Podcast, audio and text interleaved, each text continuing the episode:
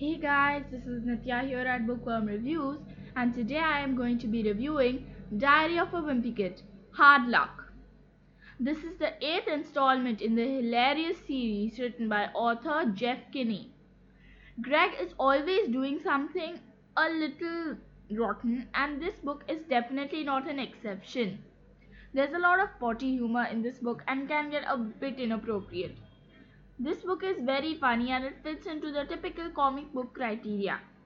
It can get a little boring at times but is pretty good. I would recommend it for 8 plus and the PDF of this book is available online for free. If you want to know what a PDF is, just search um, just search one of my old podcasts and you will find out. I would recommend it for 8 plus.